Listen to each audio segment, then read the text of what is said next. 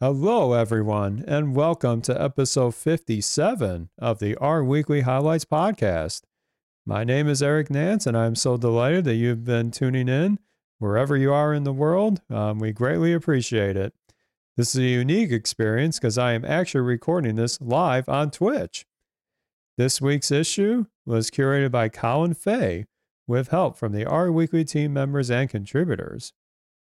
While I am in a very science based field, there are a few times that when I'm scoping out a fairly sophisticated analysis tool that touches, say, different R packages, maybe internal and external APIs, and perhaps even some intricate user experience requirements, that there's not just the technical side of building it, there's also an artistic side as well, as I get to flex at least a little creativity muscle, so to speak for tying these things together. But I certainly won't pretend to have any semblance to being a very talented creator of art, or in particular, generative art. However, Danielle Navarro, computational cognitive scientist and assistant professor at the University of New South Wales in Australia, has been one of the leading generative artists in the art community over the last year and has given us a great glimpse into her workflow for creating her recent watercolor series, part of our first highlight for today. Like any talented artist, it all starts with the tools and the creative environment. It may surprise some folks that Danielle is actually hosting her art on GitHub, but that is something that us at R Weekly can certainly relate to. She noticed that in the beginning of her journey with creating generative art, that keeping the actual artwork in the same repository as the website caused much longer build times and deployment times. But with each collection as a separate repository, she can simply link to the relevant collection from that separate repo of the main site. That is similar to the workflow we have at R Weekly, where each image that you see in the issue is actually hosted in a separate GitHub repository compared to the main site repository. Danielle has also contributed some great tooling that all of us can use in our R Markdown based sites, even if we aren't brilliant artists like her, with her BS4 cards package, an easy way to generate clean and visually pleasing gallery of linked images. The remainder of her post gives us the mechanics of how she starts from a raw image and proceeds to create something magical, all within the confines of R. Starting with her use of the rprojroot package, which does not get as much press as the highly acclaimed here package, although rprojroot is the engine behind the here package. Using rprojroot was beneficial to account for the hybrid directory structure of her blog and the associated collections. The data behind the image is organized in a matrix, and Danielle has written custom functions to account for the different layouts from which the image data appears to be versus the data to be plotted in ggplot2 later on. Next comes the actual art generation, which begins with giving ggplot2 a stripped down theme to remove unnecessary elements. Creativity begins to take shape by trying out different geoms to see what resonates with her based on the data of the image. In this case, she settled with the geom point geom with the color aesthetic, but the other ones she tried may have led to unique results if she chose to go in those directions. To make some real magic of the colors, she next utilizes functions already part of the base R installation to translate a hex code into RGB and HSV metrics, opening the possibilities of creating images with more personality. To bring some additional variety, Danielle walks us through the process of introducing noise to the image, which in essence shuffles the position of points with customization around the scale and pattern of the changes. And rather than having a bunch of manual calls to perform the iterative noise transformations, she uses the underappreciated accumulate function from the purrr package, something that I will definitely try out in my work. The post concludes with Danielle merging the manipulated color data as well as the noise positioning sets with additional customizations to produce a final product that bears some similarity with the original watercolor, but with its own personality that was all driven by R itself. Well, R and a brilliant artist behind the keyboard. All of the code for the functions is available on their GitHub repo, and now I, along with all of you, have an excellent resource in case I feel adventurous enough to create generative art.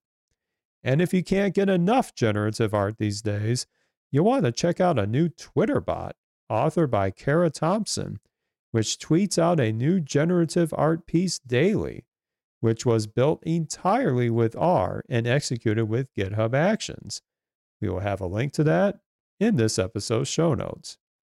And now it is time to switch to a time tracking package for our next highlight today.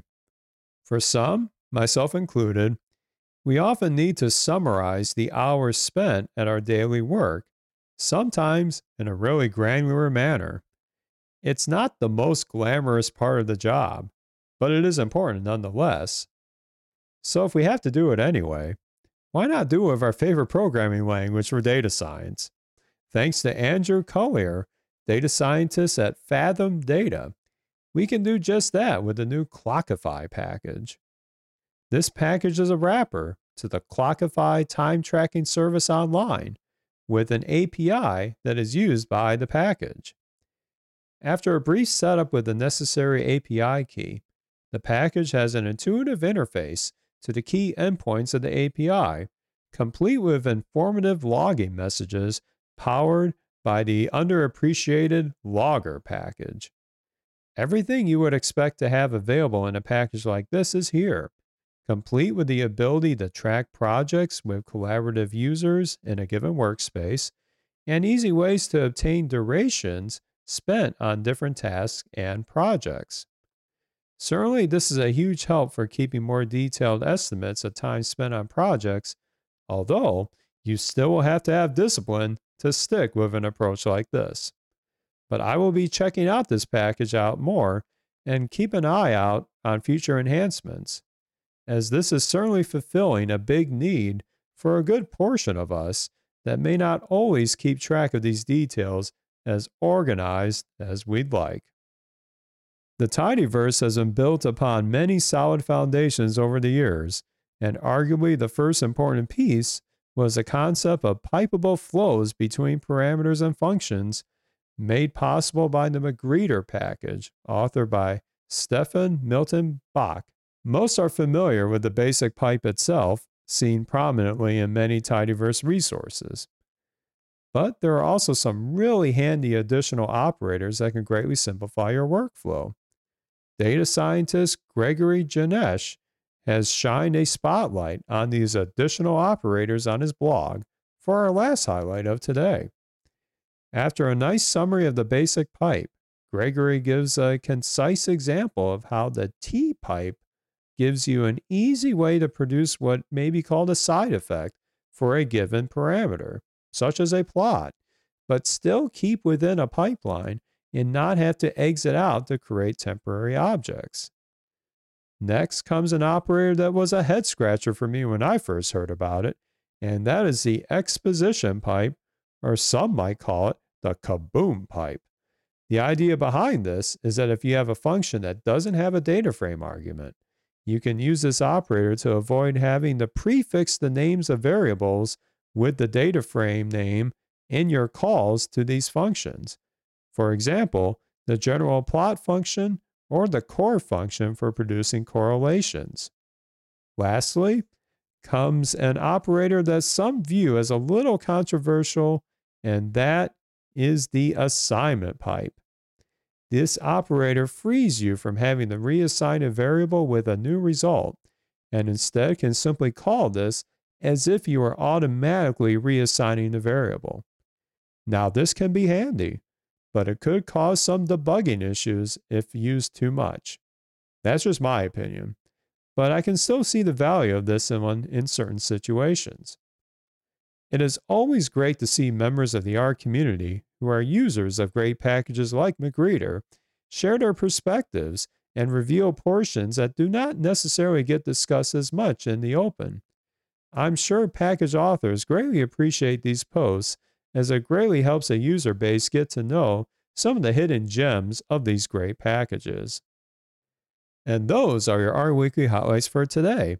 Colin, in between what appeared to be running a big marathon, has curated a great issue for us, and that has many excellent resources available for you to entertain your R-tastic ways, such as feedback on the updated version of the Geocomputation with R second edition book, tracking download statistics for R packages, and a lighthearted take on the various mistakes you might encounter in your R sessions. And before I go further and wrap up this episode, I want to give a huge shout out to the viewers that are watching, or I should say, listening on this stream right now, that have actually been a big help in me assembling the notes for this very uh, podcast recording. And if you are inspired by the great content of R Weekly, we would love to have you join our group. You can find complete details on joining us linked at the top of each issue released on rweekly.org. We welcome all levels of contributions, whether it's highlighting a great blog post that you've seen online, giving us a link to a new resource that we can grab automatically in our live feed, or becoming a curator and joining us on assembling all this great content. Well, have a fantastic week, and we will be back with another batch of R Weekly highlights next week.